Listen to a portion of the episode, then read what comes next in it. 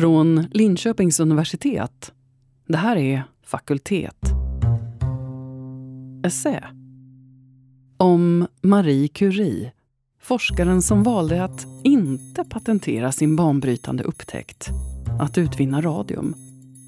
Och om namnet, Curie, som symbol för att kunskap ska vara öppen och delas. Men som hon ändå ansträngde sig för att skydda.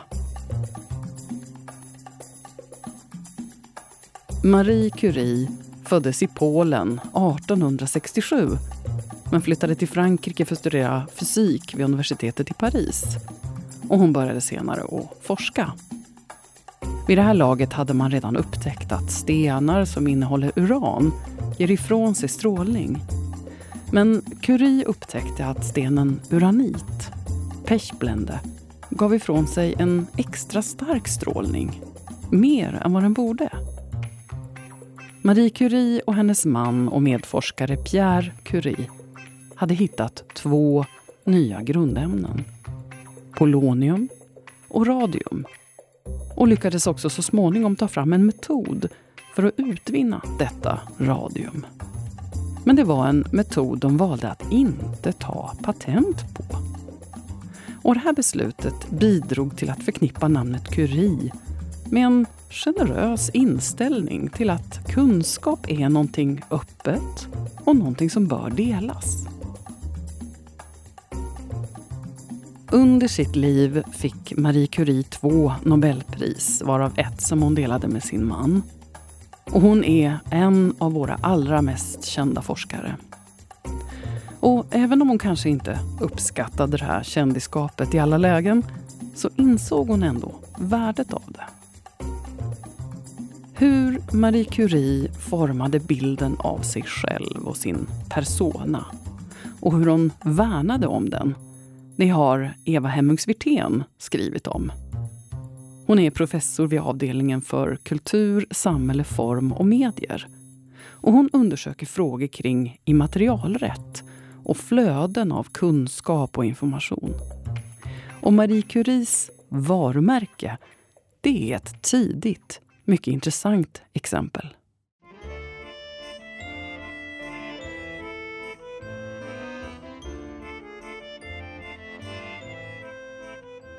I början av 1920-talet var Marie Curie en världskändis.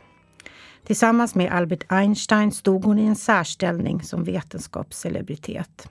Idag återfinns båda förevigade på tröjor, muggar, nyckelringar och fingerdockor.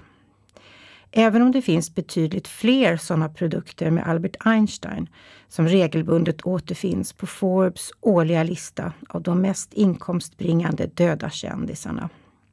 För några år sedan drog han in respektabla 10 miljoner dollar till The Hebrew University of Jerusalem, ägare till hans intellektuella egendom. Om det är att ta i att kalla dem två vänner, så var de i alla fall på vänskaplig fot nog att semestra tillsammans. På ett grynigt foto från början av 1920-talet ser man de två berömdheterna inbegripna i ett samtal på någon schweizisk alptopp. Vad talar de om? Någon ny vetenskaplig artikel båda läst? Gårdagens mindre lyckade middag? Eller kanske utbyter de helt enkelt erfarenheter om hur man ska hantera internationell berömmelse på den skala som båda var intimt bekanta med. I ett brev från 1921 frågar Curie Einstein rakt ut om han inte finner det frustrerande att inte kunna göra minsta rörelse utan att den får global betydelse. Det finns egentligen bara en person Curie kan ställa en sån fråga till och det är mannen som står mittemot henne på den där alptoppen.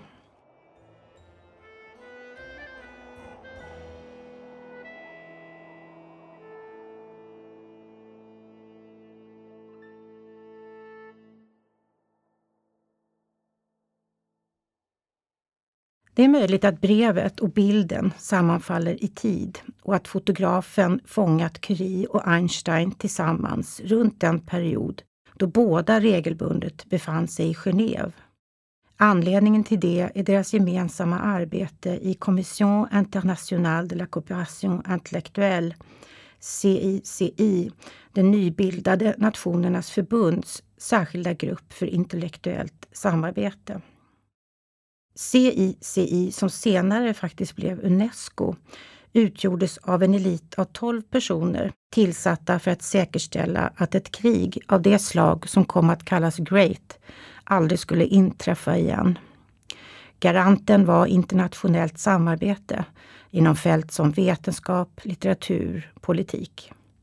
Som bekant skulle deras arbete inte vara tillräckligt.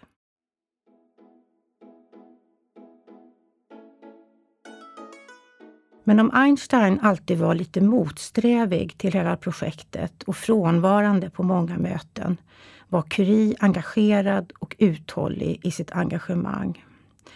De kunde absolut mötas i sitt internationella intresse, i sin förståelse för vetenskapen, naturligtvis. Men de kunde också mötas i sina erfarenheter av att vara berömda. Curies erfarenhet av kändisskap sträckte sig tillbaka till 1903 då hon och maken Pierre delade på Nobelpriset i fysik tillsammans med Henri Becquerel. Redan då var fransk press oerhört fascinerade av det originella paret. Hon invandrad från Polen, han professor på Sorbonne, men utan den i Frankrike så viktiga traditionella akademiska bakgrunden ett par vars äktenskap också var ett unikt vetenskapligt partnerskap och som dessutom kom att inkludera två döttrar, Irene och Eve.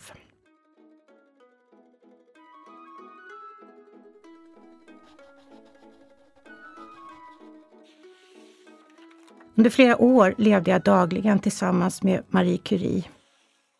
En period som 2015 resulterade i boken Making Marie Curie, Intellectual Property and Celebrity Culture in an Age of Information.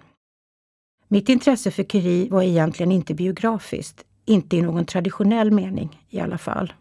Däremot var jag intresserad av hur Marie Curie blev Marie Curie. Hur även vetenskapspersoner interagerar med och använder sig av ett antal olika strategier för att skapa en specifik bild av sig själva hur de skapar sin persona. Och även om den processen kan sägas ha en biografisk komponent så låg det huvudsakliga intresset någon annanstans. För att förstå hur någon annanstans blev en bok kan det vara på sin plats med några ord om min bakgrund, som jag brukar beskriva så här. Jag är disputerad och docent i litteraturvetenskap vid Uppsala universitet ett ämne som jag aldrig haft en tjänst i. Jag blev sen lektor, Högskolan i Borås och så småningom professor, Uppsala igen, i biblioteks och informationsvetenskap. Ett ämne jag alltså inte har någon formell utbildning i.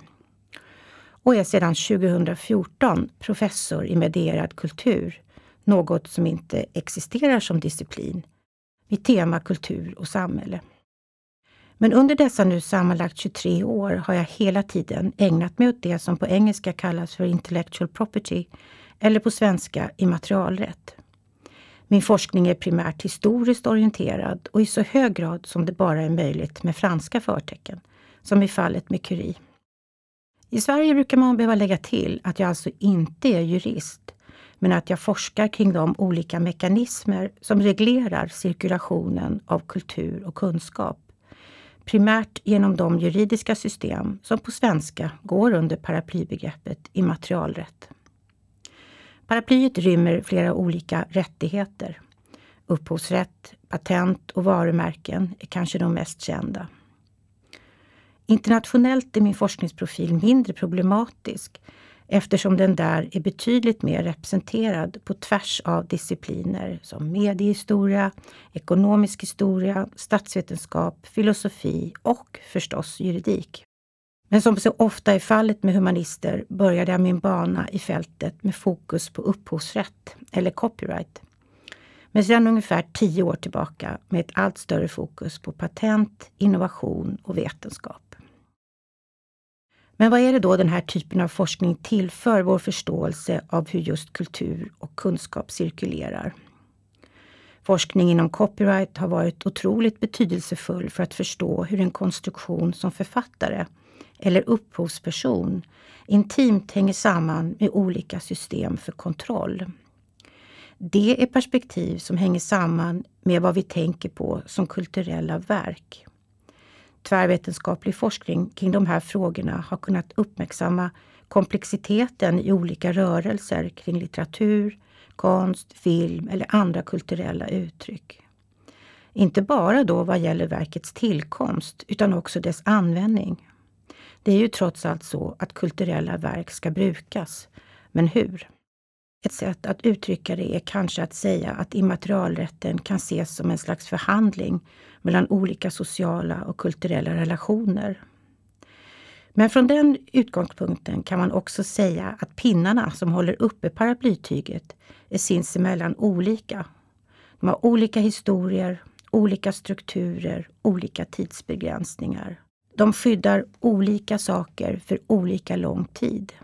De är separata enheter som inte kan betraktas som en enhet. Även om det är så att de på många sätt kommit att närma sig varandra och bli internationellt synkroniserade. Det är inte så konstigt då att humanister och samhällsvetare som intresserar sig för den här typen av frågor känt sig mest hemma i upphovsrätten. Helt enkelt för att det är den som skyddar de områden och uttryck som humanister traditionellt ägnar sig åt. Litteratur, konst, musik och film. Patent, som alltså skyddar innovationer eller uppfinningar, är ett annat område som kanske inte riktigt i lika hög grad studerats av humanister.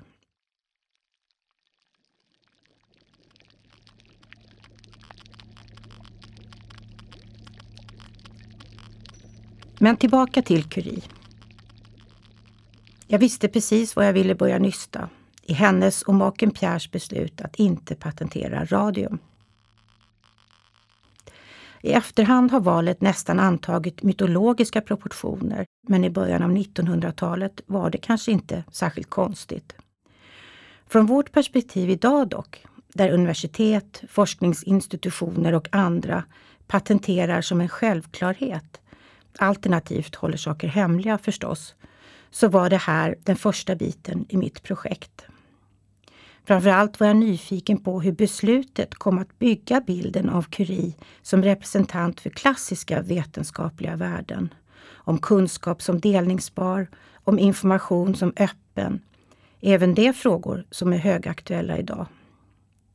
Så mitt intresse för Marie Curie handlade väldigt mycket om just immaterialrätten och vetenskapen. Men minst lika mycket om hur Curie skapade sig själv vilka strategier hon använde, genom vilka medier och materialiteter. Curies celebritet, hennes kändisskap om man så vill, är helt centralt i den konstruktionen. Det är omöjligt här att inte erkänna betydelsen av Curies relation till USA. En relation som till stor del byggde på den vänskap hon utvecklade med Missy Brown Maloney, en formidabel tidskriftsredaktör i New York. Maloney, som länge hade velat träffa Curie, mötte sin idol i Paris efter första världskriget. Och när det stod klart för henne att Curie i sin forskning om radium knappt hade någon radium att experimentera med bestämde hon sig för att dra igång en kampanj. Hennes idé? Jo, om hon kunde samla in 100 000 dollar från Amerikas kvinnor för att köpa ett gram radium som skulle gå direkt till Curie och hennes laboratorium kunde inte då Curie tänka sig att komma till USA och hämta radiumet? Ingen av kvinnorna trodde kanske att det var möjligt. Meloni hade imponerande nätverk, men kanske inte så imponerande. Curie å andra sidan tänkte kanske att det hela var för bra för att vara sant och att sannolikheten att hon skulle behöva ge sig iväg på en lång USA-resa var ganska obefintlig. Men hon hade fel. Meloni, som i princip satte igång en crowdfunding-kampanj av en omfattning som imponerar även idag, samlade alltså in 100 000 dollar. Faktiskt mer, vilket är en intressant historia i sig. Vilket idag motsvarar ungefär ett Nobelpris. Hennes rika vänner på Park Avenue bidrog förstås, Men det kom också in små bidrag från kvinnor över hela USA. Så 1921 var Curie helt enkelt tvungen att åka till USA. Hon tog sina båda döttrar med sig på Atlantångaren, mötte president Harding i Vita huset för att den 20 maj 1921 ta emot beviset, ett certifikat, på sin gåva ur hans hand.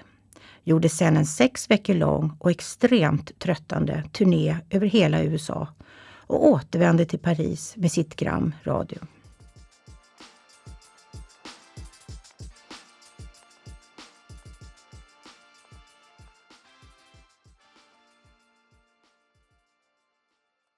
Brevväxlingen mellan dessa två kvinnor är omfattande men nästan helt okänd. Meloni hade en otroligt viktig roll att spela i Curies liv, både personligt och professionellt. Men vänskapen mellan de två kvinnorna faller utanför de ramar vi sätter upp för hur vetenskap blir till. Kunskapen om Melonis kritiska roll som sponsor för Curies vetenskap hade också kunnat gå helt förlorad eftersom Curie var helt inställd på att deras korrespondens skulle förstöras. Varför? Det mest troliga är väl en kombination av orsaker. 1911 hade Curie utsatts för den värsta sortens mediedrev. Änka sedan fem år tidigare blev mot slutet av året hennes kärleksaffär med Paul Langevin, gift fyrabarnsfar och kollega till henne och hennes man Pierre, offentlig. Skandalen som följde resulterade i fem dueller och höll på att kosta henne hennes andra nobelpris. Breven till Meloni innehåller inget sprängstoff kring det här precis, men Curie hade lärt sig läxan. Regelboken såg annorlunda ut för kvinnor än för män. Allt kunde misstolkas. Sommaren 1932, efter mer än tio år långt samarbete, ber nämligen Curie Meloni att förstöra de brev de utväxlat. Om det var Meloni eller Curies döttrar som såg till att den här korrespondensen bevarades, det vet jag inte. Men idag utgör den en av de största brevsamlingar som är del av samlingen Pierre et Marie Curie Papier på Bibliothèque Nationale de France i Paris. En unik korrespondens mellan två kvinnor som både bevis för en personlig vänskap men också som påminnelse om att finansiering av vetenskap inte alltid kommer från staten utan faktiskt kan komma via en energisk tidskriftsredaktör med kontakter. Den omfattande korrespondensen mellan Curie och Meloni avslöjar en mer komplex och mångdimensionell Curie. Och även om det inte råder brist på böcker om Curie och hennes prestationer så har mig veteligt ingenting skrivits om Missy Brown Meloni. Hon gjorde något anmärkningsvärt för Curie och hennes laboratorium ett bidrag som manifesterade sig i en personlig vänskap, men också i ett mycket konkret stöd till Curies forskning. Så här i backspegeln brukar jag ibland tänka att någon borde skriva Melonis historia också och att den på sitt sätt är minst lika intressant som Curies. Vad som sparas och vad som slängs är förstås en större fråga om hur bilden av någon som Curie lever vidare. Det är tydligt att Curie förstod vikten av att skapa sin egen bild, att hon insåg betydelsen av det som brukar kallas för self-fashioning. Och även om hon nog städade rejält bland sina brev och papper innan hon dog, så visste hon förstås att det som fanns kvar var det som skulle vara sanningen. Men vad det var och hur den bilden skulle uppfattas gjorde hon sitt bästa för att skapa och styra. Bland annat genom att 1923 författa en biografi över sin egen man Pierre. Pierre Curie hade tragiskt förolyckats nästan 20 år tidigare, 1906, när han halkade på några våta löv när han korsade en gata i centrala Paris, blev överkörd av en hästdroska och omkom omedelbart. Biografin om honom var förstås ett accepterat sätt även för henne att skriva sin egen historia.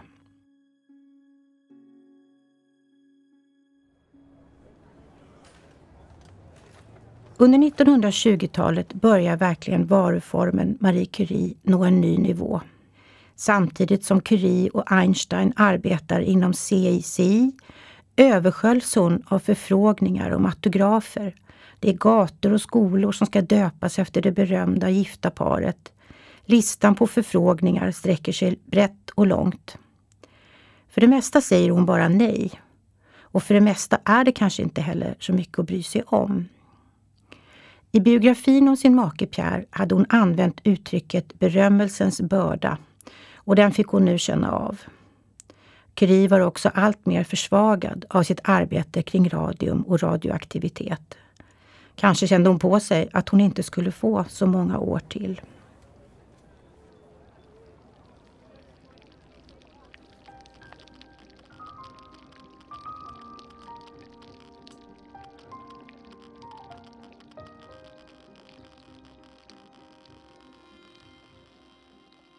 Hon var dock extremt medveten om värdet av namnet Curie. Dels för sin egen del, men också eftersom en av hennes döttrar, Irene, gick i hennes fotspår. Tillsammans med sin make Frédéric Joliot-Curie fick också Irene motta ett Nobelpris i kemi 1935, året efter moderns död. Namnet Curie var ovärderligt. Det representerade en dynasti, odödlighet. Men att öppet visa hur mycket som krävdes i form av investeringar i namnets värde var förstås svårt.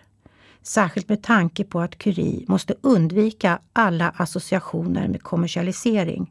Något som skulle placera henne på direkt kollisionskurs med de vetenskapliga värden som hon i allt högre grad blivit en etablerad symbol för. Och det är då jag ramlar över en guldklimp i arkivet. De flesta som arbetar i arkiv är väl bekanta med den väldigt speciella känslan som infinner sig när man är helt säker på att man faktiskt hittat något. Något viktigt. Det spelar egentligen ingen roll om du hittade fram till det av en slump eller av ihärdig uthållighet.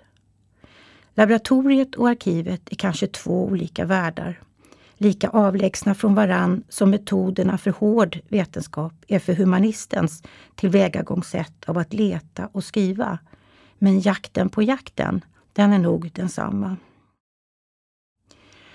Jag var precis i slutet av mitt arbete med boken och trots allt som digitaliserats hade jag ett antal foldrar med brev som jag behövde gå igenom på papper. Så jag gick pliktskyldigast genom varje folder alfabetiskt tills jag kom till Koshan Tjernitsova som det inte fanns någon anledning att misstänka skulle innehålla något exceptionellt. Men det gjorde den. Återigen ett brev, men den här gången bevis för hur mycket Curie förstod att hennes namn var värt. Hur namnet de facto behövde skyddas som ett varumärke. Jag insåg först att jag tittade på något exceptionellt på grund av var brevet i fråga fanns. En folder under bokstaven C, men ett brev utan adressat. Avsändaren till det fyra sidor långa missivet daterat tidigt 1934 var tydlig. En J.L. Rickles. Men till vem var brevet sänt? Så mycket var klart att det inte var till Marie Curie. Delvis eftersom Rickles använt du och inte ni. Men också eftersom brevet var formulerat på ett sådant sätt att det snabbt stod klart att mottagaren, som var tillräckligt nära avsändaren för att bli tilltalad som du, skriver för Curies räkning. Det kanske var Irene eller kanske till och med Fredrik. Och vad ska advokat Ricles ge råd om? Jo, kan namnet Curie skyddas från vad en helt annan, helt orelaterad Curie gör, nämligen Alfred Curie. Under många år hade Alfred Curie, som absolut inte var en släkting, marknadsfört och sålt kosmetika under namnet To Radia. Alfred hade alltså under det berömda namnet Curie använt sig av modern marknadsföring och reklam för att sälja To Radia-produkter tvålar, puder, där dessutom själva försäljningsargumentet, strålande hy och så vidare, byggde på radio. Som en parentes kan jag kanske nämna att innan det uppdagades precis hur farligt radium och radioaktivitet var, så översvämmades marknaden av innovationer som var konstruerade för att se till att man skulle få i sig så mycket radon som möjligt. Eller, som i fallet med Tor Radia, använder radium som en komponent i sina produkter. Personen som skrivit brevet till Rikles på Marie Curies vägnar frågar alltså om råd för att undersöka om det fanns något sätt för hennes arvingar att motsätta sig Alfred Curies användning av sitt namn för att underlätta försäljningen av Toradia. Var det något särskilt som fick Curie att vilja utforska möjligheten till rättsliga åtgärder mot mannen som oturligt nog delade hennes världsberömda efternamn? Kosmetikserien för Tor Radia hade trots allt varit verklighet i många år. Kanske var det det faktum att Curie var sjuk och behövde vidta skyddsåtgärder gentemot sitt arv. Utgjorde verkligen Alfred ett hot mot värdet av namnet Curie? Att döma av tillströmningen av brev Curie mottog med förfrågningar om sin autograf på 1930-talet är det onekligen så att namnet, signaturen, börjar leva sitt eget liv. Vid ett tillfälle frågar hon till och med sin vän Missy Brown Maloney om råd om hur hon ska kunna dämpa flödet av förfrågningar och hur hennes tid och namn ska kunna användas på bästa sätt. Det sanna värdet av namnet Curie kunde ju faktiskt inte mätas i pengar och måste försvaras. Men Rikles förordar återhållsamhet. Att offentligt gå ut med ett förtydligande om att Alfred inte har någonting att göra med Madame den Curie skulle kunna placera ett farligt vapen i Alfred Curies händer och inte ge det resultat familjen önskade. Advokaten förstår frustrationen över att behöva dela namnet Curie med en kvacksalvare. Men den olyckliga sanningen var att även Alfred hade rätt att använda sitt eget namn fritt. Å andra sidan tar Ricles tillfället i akt och nämner att en domstol i Paris nyligen haft ett liknande fall beträffande ett minst lika berömt namn, Pasteur och fastslagit att även om det var tillåtet att använda sitt personnamn för kommersiella ändamål så ansåg domstolen att man kan inte använda namnet på ett sådant sätt att det riskerar att skapa fördomsfull förvirring mot andras intressen, även om bara moraliskt. Rikles slutade med de sista orden i rött. Även om slutsatsen efter det fyra sidor långa brevet var att en juridisk process var en distinkt möjlighet finns det inga som helst bevis på att Curie eller hennes döttrar tog saken vidare. Curie hade bara ett halvår kvar att leva. Andra saker var viktigare. Förvirringen, hur omfattande den nu än var, fick leva vidare.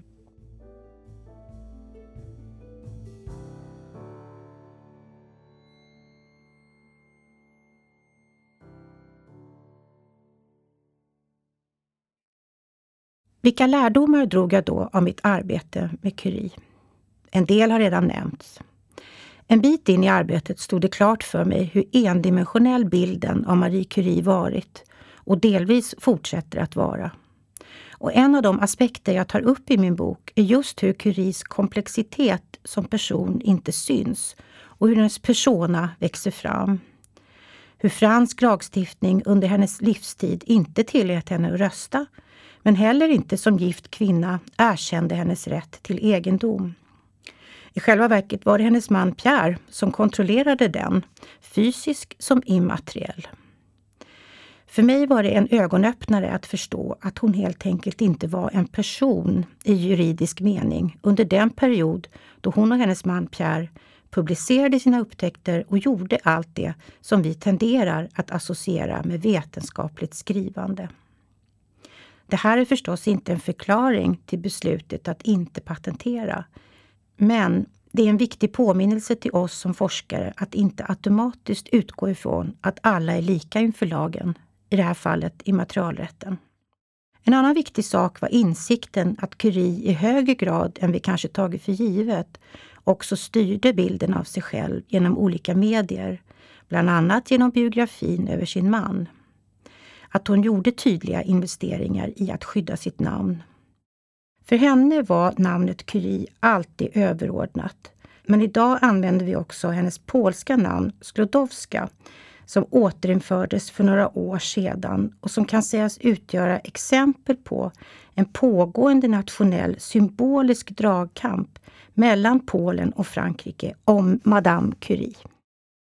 På en mer strukturell nivå var också mitt arbete med Making Marie Curie helt grundläggande för att jag hade förmånen att 2017 få ett Advanced Investigator Grant för projektet Patents as Scientific Information 1895-2020 från European Research Council. Projektet har det korta namnet PASSI. Det är det projekt som jag och min forskargrupp arbetar med just nu.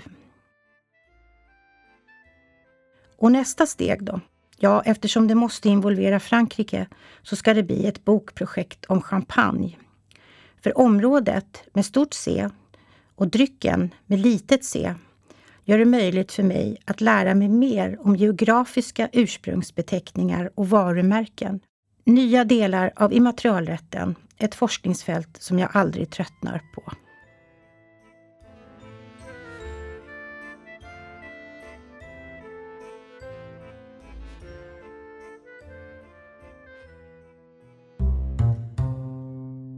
Eva Hemmungs Wirtén, professor vid avdelningen för kultur, samhälle, form och medier. Om Marie Curie och om namnet Curie som en symbol för öppen och delad kunskap.